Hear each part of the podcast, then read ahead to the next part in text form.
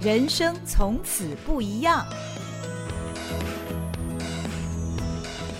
Hello，大家好，欢迎您来到《人生从此不一样》，我是赵新平。今天我们节目呢，请到的是一位电影导演陈洁瑶，他是泰雅族人，作品呢都是以原住民为题材。至今他导过的三部剧情长片，《不一样的月光》、《只要我长大》、《哈勇家》，每一部的风格都很清新，而且有很多的入围跟获奖记录哦。不过，这位导演是在三十岁以后才有原住民认同。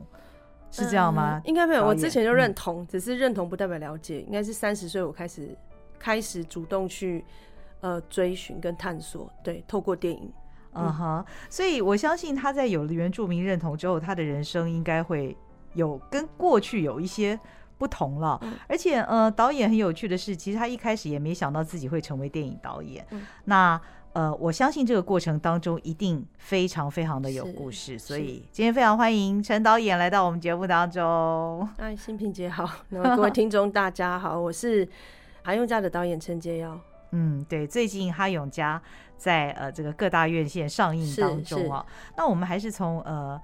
导演本身的故事开始聊起，就是呃，因为你一直都是住在台中，住在大都市，对台中，嗯、然后大学就搬到台北这样子。嗯嗯嗯嗯嗯。所以，因为你的生活环境的关系，所以你在呃三十岁以前，对于自己的原住民身份，并不是有那么呃深的了解跟认识。那在认识了之后，你觉得你的整个人生生活产生了什么样的变化吗？其实我我觉得、嗯、呃，就是。呃，根跟血缘这个东西，你只要一被触动，其实它就是会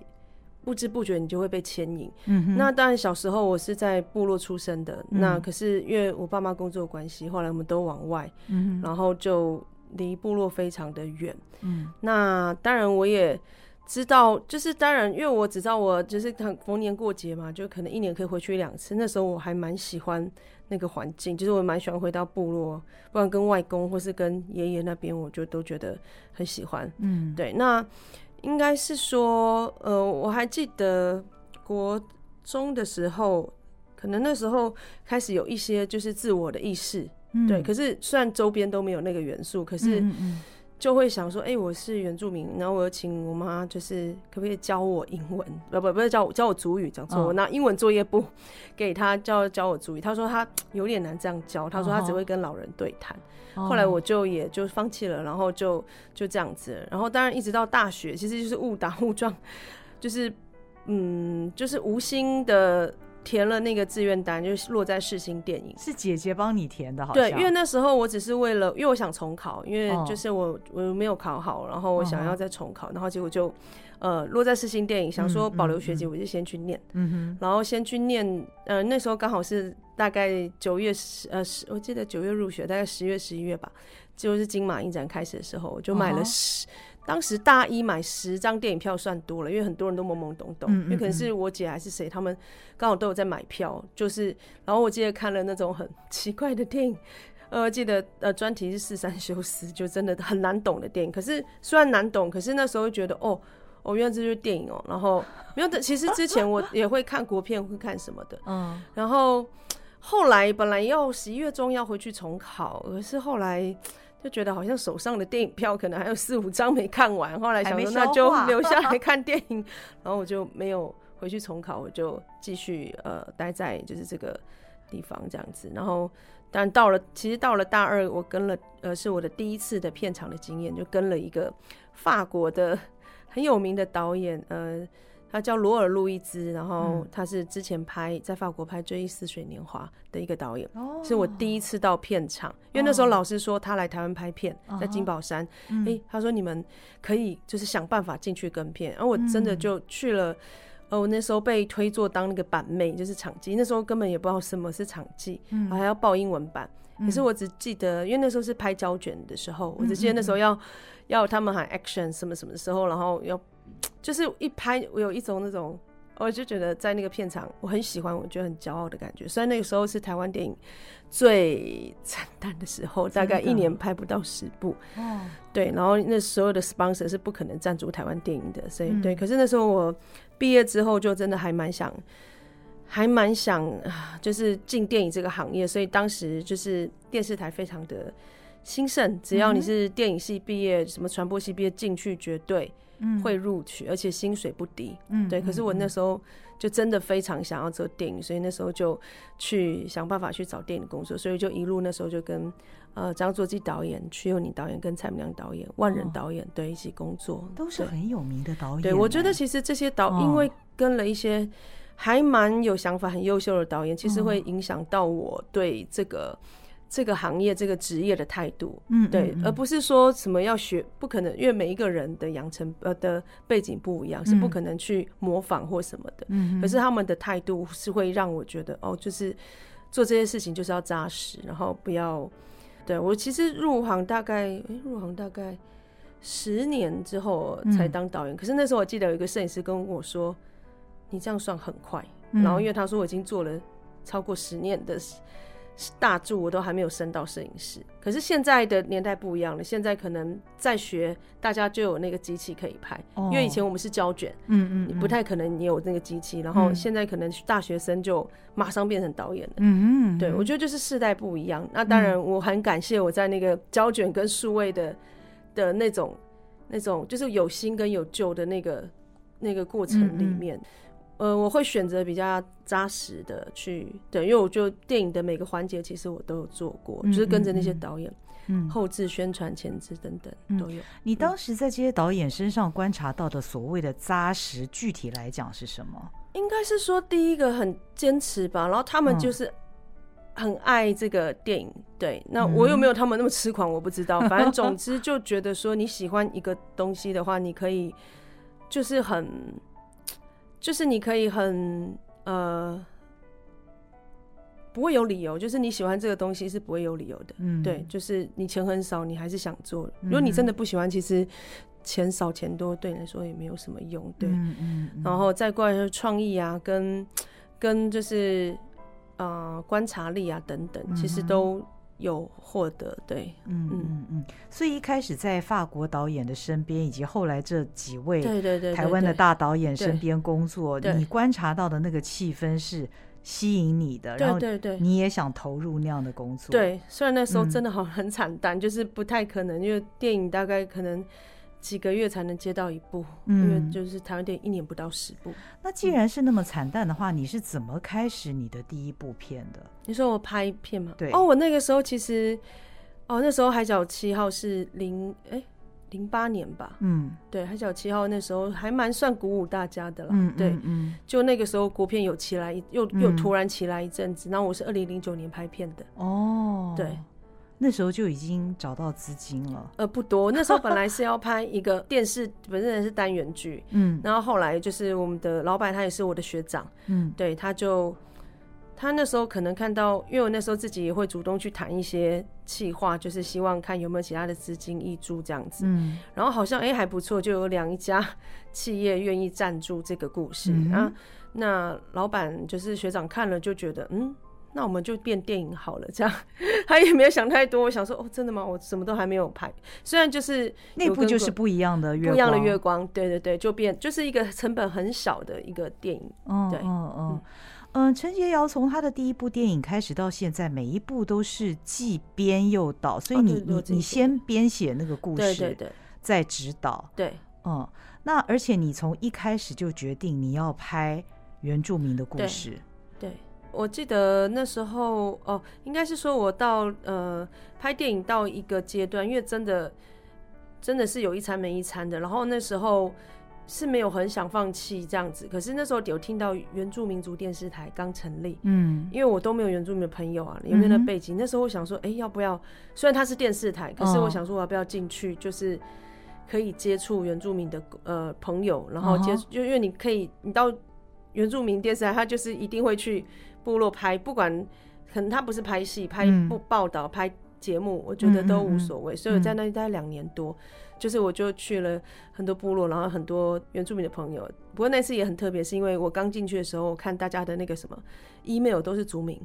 啊，对。然后我就想说，哎，那那怎么没有族名呢？我就打电话跟我妈说，帮我取一个。我妈就说，哎，你生出来就有了。对他们只是没有没有用，所以就没有跟我说。他就说你应该是叫拉哈，应该是你奶奶的名字来命名。他叫我爸跟我爸爸再确认一下，然后对我就是叫拉哈是奶奶的名字，然后爸爸名字叫美波，我们是父子联名，所以就拉哈美波。所以后来我的 email 就用那个，然后我到国外去，我全部都是用这个名字，所以大家看到我就是中文跟主语都是会并放。哦，所以这真的很有趣，这有一点，这其实都是你已经长成了之后，你又开始回头去寻你那个原住民的根。对，那在原住民电视台工作了两年之后，嗯嗯、呃，那是一种使命感吗？你会想要开始拍原住民的？我觉得不是使命哎、欸，我觉得因为我自己就是不太喜欢背负，就是因为我是什么我就要，就是因为我那时候在拍还在拍电影的那个阶段，还是助理的时候，嗯、也有一些长辈就说：“哎、欸，你不是泰雅族吗？”嗯你不会有一天想要什么？我就说，我说我会，可是我一定要找到一个切点。嗯、我我不会说，因为好，那我现在开始，嗯、就像那种国中的时候，我要学主语，我就摊开，嗯、就因为那个东西很难有连接。嗯、对，你一定要有一个切点，就是你触动你的什么？就譬如说，因为我要拍电影，我要说这个故事，我必须要有很多的底蕴跟内涵在我的心里，嗯、而不是我今天拿了一个一个本子说我要我要。像呃，你好吗？这样子，嗯嗯嗯，就那样就无法沉浸跟活化，对，嗯、所以我就自己选择，嗯、那我去呃，就是专门拍原住民的电视台，嗯，对，所以就有了一些想法之后，后来我离开电视台之后，我就写了第一个部落的故事，那它跟寻根有关，对，嗯、那可能。也跟我就是跟我当下的经验有很大的关系，嗯，对，嗯嗯，那个还不是不一样的月光，是不一样月光，哦，就是不一样的月光。然后因为在台湾之前啊，当导演其实不容易，可是有一个一个点，就是你没有背景的话，你就写剧本。那因为那是剧本，它有得到就是文化部的优良电影剧本，嗯，其实那是一个很棒的认证。嗯，你之后去送补助，就是大家不会去质疑你的剧本。对，那拍的话，因为那是原住民的片子，我相信他们应该觉得应该是只有我自己可以。拍的到位吧，虽然但第一次真的是比较难啊，就是你还没有拍过的时候。哦、其实呃，陈洁瑶的电影我是看过两部啦，其中的两部我没有看过《不一样的月光》，但是我看过《只要我长大》跟最近的这部《哈永家》哦。那我觉得他的故事有一种很特殊的清新的感觉，嗯嗯嗯，好像我不知道我的解读对不对，但是你不会刻意的去强调一些故事的张力，因为有一些电影它是非常的戏剧化，嗯嗯、它在里面你会觉得你的那个情绪，嗯、或者是说它的镜头啊等等，它会牵引着观众，不管是很暴力的或者很剧烈的等等，嗯、但是它的就很像一个很自然的一个小品，嗯、所以我在第一次看。呃，只要我长大的时候，我会觉得我好像在看一部纪录片，嗯，好，有这种感觉。那我在猜，可能因为你用的大多都是素人演员的关系，这个就是你喜欢的风格，你想要呈现的风格，对不对？因为后来我在哈永家的身上看到的，我的感觉跟呃，只要我长大很像，也都是这样，很清新的、很自然的，你就把这个故事给铺陈出来了。对，应该是说，嗯，呃，因为找演员的时候，因为呃，我要拍泰雅族，那基本上我还是要用泰雅族的族人嘛。嗯哼。线上当然有这些演员，那当然可是非常少。嗯。那也要适合，所以不是说一定要不要演员或者是什么，嗯、因为就是没有。嗯。那没有就要自己发掘。那其实我也还蛮喜欢第一次演戏的演员的那种纯粹的特质。对，因为我觉得那个东西是我很喜欢，因为我很喜欢观察人。那我觉得。这一次还有呃那个韩勇家有很多的呃三代同堂，有老有少。嗯、其实因为最近我们在跑宣传，嗯、其实有我自己有感觉到，他们都有某种纯粹的特质在里面。嗯、对，嗯、除了孙孙子本来就很纯粹，说其他大人其实都有，嗯、那才是我想要呃就是想要从他们那种纯粹里面去发掘的。嗯。嗯嗯嗯，我我想这个导演也成功了，因为这个片中的祖孙档啊，我是指哈永嘉这部片子哦。林詹真妹跟张祖君啊，哦、他们演的是阿嬷跟少年以诺，分别入围金马奖最佳女配角跟 新演员奖，嗯、这很不容易。那个阿嬷的演技超级自然，我觉得她是有天分型的，因为她其实现在七十五、七十三岁第一次演戏，哦、对，她其实是我那个只要我长大其中一个主角的奶奶。哦，对，然后因为那时候我有看过他，只是因为那时候刚好在农忙，嗯，然后他去摘水蜜桃，所以她包的紧紧，你就没有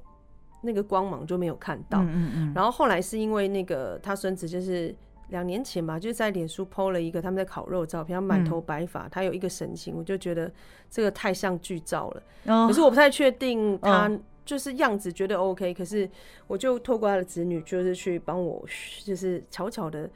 就是呃不经意的问他说：“哎、欸，如果有人找你拍电影，他说哦。”嗯，可以试试看啊。然后后来我就 想说，好，我就约约了时间，我就约台北到那个环山部落，呃，大概四个小时吧。嗯嗯，我们就直接上去，嗯，跟就是已经先跟他约好，跟他聊这个事情。那我觉得，呃，一去的时候他就刚。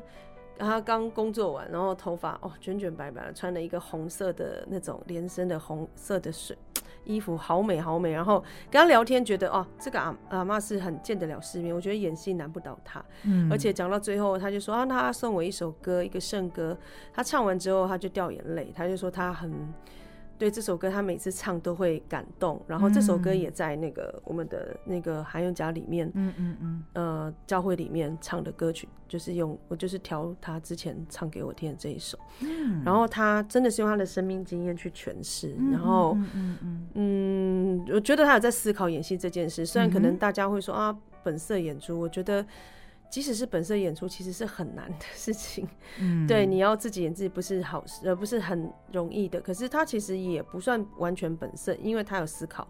然后要应对这么多人的关系，他用他的生命经验去去去诠释。而且阿妈每次都是，呃，我们都说她是女明星，她常就说我可能拍第三个、第四个 take，然后她就说，嗯、呃，你再来我就没办法来真的喽，因为她真的每次都是用真的感情去做。对 OK，导演，你所谓的本色演出的意思，就是演他自己的意思，是不是？其实本色演出都是大家在讲的，嗯、因为我其实也没有喜欢用本色演出这个部分。哦，对，就是大家大家觉得说，哦，他们就是自己在部落人，所以他们自己演出当然很真实什么。哦、可是我觉得那不是、欸，因为我不可能随便挑一个部落人，嗯、他一上镜头就不会演了。嗯，嗯嗯，对，所以我我觉得那个。就像即使是职业演员，你就要演自己。梁朝伟演梁朝伟，嗯、我相信他也会有困难，嗯、不是困难，他要想一下，因为那个是要挖，变成要很袒露，然后、嗯、对，要像自己，然后又是。嗯在演出的状况，对对对，对要挖掘一下自己的内心，可能要先想一下自己是一个什么样的人。对，而且、哦、对演出又不能很太假，这样子。嗯、对、那谈谈看哈永家，因为这是你的第三部剧情长片了，嗯、你想要透过这部片讲一个什么样的故事呢？呃，其实我当时就是在写这第三部嘛，那时候我本来想说要不要拍别族的，嗯、然后，嗯，后来有一个长辈说，哎、欸，你泰雅族最珍贵的那个价值嘎嘎，就是我们的片名啊、呃，那是主语发音，对，嗯、你都还没有讲到，我就说，哦，嘎嘎很难呢，我说因为这十天十夜都解释不完的，嗯，可是后来我找到了一个切点，我觉得好没关系，因为它是一种精神，嗯，对，因为我们不是教科教学片，所以我就是用一个家庭，嗯嗯嗯我从家庭。间的价值去谈这个东西，嗯哼，所以因为我觉得家庭是因为世界共同的，因为我真的很希望大家看得懂，嗯、就是不要排去原住民背景的电影，对，嗯、因为其实你们都可以看印度片，嗯嗯，对啊，那为什么会觉得原住民电影很难懂？嗯哼，都都在这块土地上，然后所以我就用家庭的故事，然后。就是这一家人三代同堂嘛，那、嗯、因为一场选举，大家凝聚，然后有一个呃从纽西兰回来的一个孙女，嗯，回来也带来亿万的访客，然后也做很多的很多的纷争。那其实到最后，这个家庭，呃，在这个冬季呃凝聚之后，又因为这个事件而而分裂，可是最后还可以呃让他们这家凝聚在一起，那个价值就是我要讲的，嗯，因为他也是我们的嘎嘎。我觉得这个价值超乎泰雅族，我觉得人类应该就是血缘间的那种凝聚吧，家庭间那种凝聚是大家都相通的。只是我这个故事发生在泰雅部落，嗯、对，嗯嗯。我自己身为一个观众的感觉哦，就是因为其实我们平常接触到的原住民电影真的很少，因为我我说实在以前也没有什么导演拍了，可能有，但是真的很少。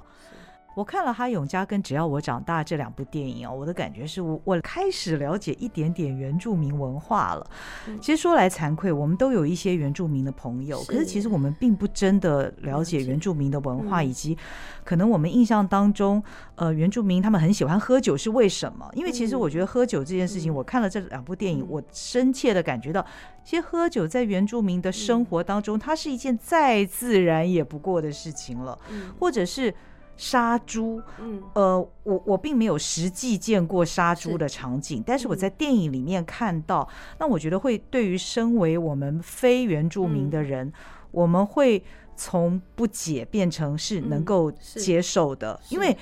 每一个人都是不同的嘛。那既然他们。族群的文化就是这样，所以我觉得我以后会用一种更包容的心态去看有关于原住民的很多事情，还包括可能里面会呈现一些家庭的问题啊等等。我觉得这是你的一个很大的做的一件很很棒的事情，哎，这算是一种，能说这是一种功劳吗？这样讲好像也有点太俗气，或者是怎么样？我觉得，因为像昨天其实有在新竹放映一场，嗯，就是是那边的教会包场都是原住民，嗯、然后其实我蛮感动的是，就是大概三百多人吧，他们都是他们那一天就是农忙去下山，因为你知道司马库斯到新竹很远，然后我哦我看他们很感动，有的人自动穿族服来，然后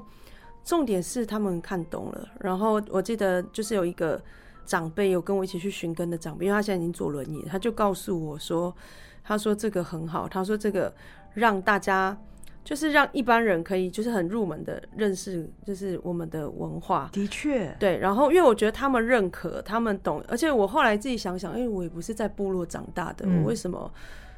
就是越是他们部落的，就是那种很对我来讲坚实的后山司马库算是蛮复古派的部落哦，对他们都觉得这个东西很贴切，而且讲到了很多的精神。我我昨天在想，对我怎么可以做到？我觉得其实那个东西就是我我相信呃嘎嘎，我相信祖灵，我相信那个灵魂，我相信他们有在就是 push 牵引着我。他知道我要做这个事情，就像那个电影里的雪，因为南山部落其实会下雪，可是不长。就像我们里面那个张祖君住在那里，他说他这辈子只看过两次。嗯，对，第一呃第二次就是在我们的电影里面，因为那时候我本来剧本就写了，我希望在一个冬季里面，这个家人就是因为这些呃纷争之后，然后来了一场大雪，让他们可以那种大地复苏的感觉，让人可以跟着慢慢的疗愈。当时这样想了，可是我不知道他会不会下。对，然后其实我去拍之后已经三年没有下哦。对，然后我就是呃，我们有去四院垭口，就是嗯呃一开场看到游客那地方，嗯嗯嗯、其实那个是泰雅族千年的一个分散地。嗯、其实拍戏前也去跟祖林讲，那对我们来讲，我们跟他求不一定有，因为我们会就像电影里面一开场，他给你什么就是什么。哦、所以那时候我也觉得就赌啊，我觉得就不担心。我觉得他如果想笑这个电影有呈现血，他就会给你。如果他没有给，那就是。那就是他需要你用别的方法，所以就也很顺其自然的，他就可能也在我们拍摄的时候下了两场雪。嗯嗯嗯，对，那雪蛮大的，所以 一开始我看那个电影的时候，我我有个错觉，我想说，嗯，这是台湾吗？台湾的山会下雪吗？那个雪非常的清晰可见。今天听到你讲这个故事，觉得真是很神奇哦。对，因为我们在一千两百公尺拍的，其实你会感觉到你跟大自然的互动，我觉得那个东西很就是。嗯，当然，现代人会不会？他不是什么怪力乱神，是你在跟在大自然下面的那种呼应吧？就是大自然，当然它会有灾害，可是它也会给你。一些意想不到的东西，可是灾害也可能是因为我们造成的，对，嗯嗯嗯、就是就是那个感觉，就像我们最后一场全家人相聚的时候，我那时候本来想说，哎、欸，这应该是暖暖感觉，就是希望有个大太阳。嗯、我那天也是杀青戏，然后呃白天早上真的是出太阳，下午就阴天了。我想说，嗯、哦，所以团员要阴天，好吧，那那就接受阴天。嗯、可是拍到最后一颗镜头的时候，哇，那个突然间。右上方 就是来了很像干冰的雾，就是下，一直下，一直下来。哦，对，就杀住最后一颗镜头，就那个雾下的蛮恐怖的，而且它就是像干冰一样这样下，就当场我们看到都起鸡皮疙瘩。因为那是我们拍摄最后一天，也是我的杀青戏，也是我们最后一场戏。哦，我其实可以感觉那是什么，我会觉得那个，呃，它是在呃，就是结尾的戏嘛。那在呼应剧情里面，我觉得它也有它的意思。嗯，对，其实就是有某种可能先人，或是你也可以说阿公，或是谁又回来了，对，嗯，等于他他没有给我太阳，可是他给我像干冰的雾，哇，对，所以我觉得大自然他他们，因为我们在那块土地拍，我希我觉得他们是感应得到，哦、或者是、哦、呃，就是说祖灵嘛，对，哦、上天他们知道我们在做什么事情，对他就会给你什么这样子，对。哇，所以最后那个雾是你意想不到的，对对对，像这有点像干冰。那你通常拍这样的电影，你会、嗯、呃事前就需要你需要到那个地方去？哦，当然，我我其实一段时间、嗯、我去最久了，因为应该是说戏里面那个最佳新人那个张祖君，我其实是呃主要是我跟他的缘分，他国小六年级，我就在我的部落看到他，嗯，对，因为我的部落在呃几年前有开一个呃。泰雅族的部落学校就是教十二到十六岁任何那种泰雅族的课程非常棒，因为那时候 因为我年龄也不符，我就跟因为校长是我叔叔，说那我可以去旁边记录嘛，就至少我可以看到在学什么东西。然后在那就是我那时候就看到一个弟弟，就是很矮，他那时候很矮，然后他从他的部落来，因为来这边要起很早，我就问他说啊，你为什么礼拜六、礼拜日要这么早起要来这边？他说因为我要学。泰雅族的文化，我就说，嗯，真假的，嗯，然后他就说，对啊，因为我想要学，就是讲主语啊，我以后搞不好可以当主语老师。那时候很天真，嗯、就我第一次看到一个小孩子，他是真的想学泰雅文化，嗯，就是他一个小孩里面有个小老人，真的就是。嗯嗯嗯就是一个他很喜欢跟老人聊天什么的，因为因为我就开始拍摄他的纪录片哦，oh. 对，这部纪录片叫《泰雅巴莱》，然后我到现在还在记录，uh huh. 对，然后呃我有剪一个短版的，有在意大利播放过，嗯嗯嗯，对，然后反正就是因为他，然后因为他住南山，所以我要去南山记录他。我记得我要写剧本的时候，四年前一八年吧，嗯，我就是自己上去记录，一边记录他，一边就是想我的剧本的。呃的一些点、一些题材，以诺这个角色跟他是很像的，就是热爱文化。啊，只是他的，只是现实中的他的阿公跟外公走的比较早，可是他他会跟部落的老人聊天呐、啊，就是这个孩子，嗯，对，所以就来到就是呃，就是就来到乃山这个地方来拍摄，对，嗯嗯。嗯、呃，你在写剧本跟导演的过程当中，嗯、你觉得这两件事情各自碰到的挑战是什么？写剧本应该是说，其实这次写剧本是我有点自我挑战，因为我前面的剧本结构比较简单，其实我大概出版一个月就可以写完。哦，然后这一次万月人物很多，而且你要讲的精神，因为我觉得剧本难在不是把你想法就呃让大家很明显的看到，是你要用很多很细的东西内化在里面。嗯，对，要用内化的方式，因为那个就想很就就是跟大家讨论很久，也想很久。我觉得，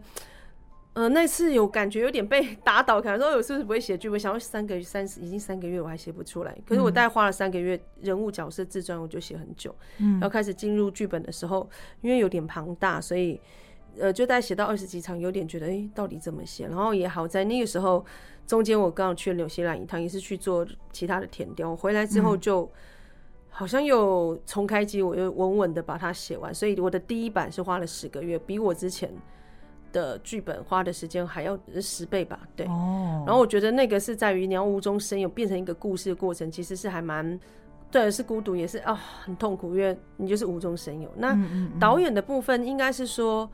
我觉得因为这个。片子就是哦，对，昨天植物人都说非常接近原住民的角度。Oh. 那因为主创呃，什么所谓主创就是主要工作人员，就只有我、呃演员不算，就只有我是泰雅族原住民。其他你说摄影指导、美术指导，他们有人甚至很多人都是第一次来部落。Oh. 你要怎么把这个东西很内化的东西给不同族群的人去帮你诠释？Oh. 我觉得这个其实是有是挑战的。嗯嗯嗯，对对，因为他们会有他们的想法，可是你要怎么去引导他们？那我觉得。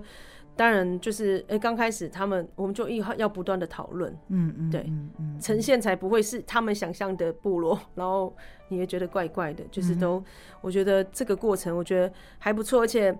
呃，你刚刚说到杀猪嘛，因为我常看杀猪，已经没有觉得稀奇，可是我记得有一次我看到，哎，是因为那个那个美术组要去帮忙去摆那些猪，摆那个帆布，突然觉得哇，怎么是？那个平地人在做这个事情，我就觉得，我不知道，我就我那时候觉得有点感动，因为我会觉得文化在流动。对啊，对，我觉得他们来做这个事情是因为戏。那当然那些猪，因为呃，我们其实到部落拍摄，部落给我们很大的资源。其实我们本来就要杀猪，嗯，所以我们把戏里的猪那些猪杀完之后，我们是全部是分给族人，剧组人是不能拿的。哦，对，所以等于是说，那个猪不是只是道具，如果你只是把它当道具，其实会触犯禁忌，你要分出去，而且分给当地的人。所以那些猪是没有浪费掉的，而且我们杀猪前还会做一些祷告。对哦，嗯、这样子是无形当中，其实让所有的工作人员也都理解了。对对对，我觉得这很棒。嗯嗯嗯嗯，那你觉得你就是开始进入导演这个行业之后，嗯、因为不论是你的剧本或者是你导的戏，嗯、真的是入围获奖无数哎、欸。嗯、你你有分析过？哦、因为你毕竟在这个产业当中，你也看过，我相信你也看过很多其他不同类型的片子。你你是怎么分析你自己为什么可以得到这么多的肯定？因为前面也不会想太多，其实每一个作品做完，我觉得我只要觉得它及格了，嗯，就是没有呃做之前，有时候会觉得还过不去，你就不可能结束嘛，就不可能晚定版。当我觉得及格，我就觉得我呃对得起自己的时候，我就觉得好，我就呃就放心了啊，喜不喜欢就看大家，嗯哼，那。你说就是有肯定，我在想，因为可能我的东西，因为大家都说就是拍片就是跟这个人一样，因为我、嗯、我我觉得我自己也有纯粹的特质，然后我拍的东西虽然很就是比较走，嗯，其实就是纯粹跟简单吧。我觉得这个东西是，嗯嗯嗯我觉得反而是呃现在大家比较少有，因为大家现在可能很想要把东西 弄得很复杂，嗯嗯嗯，或者是想要有很多技术的呈现。嗯哼，我觉得技术呈现如果它有遵循核心的话，我觉得炫技没有关系啊。对，可是你如果不是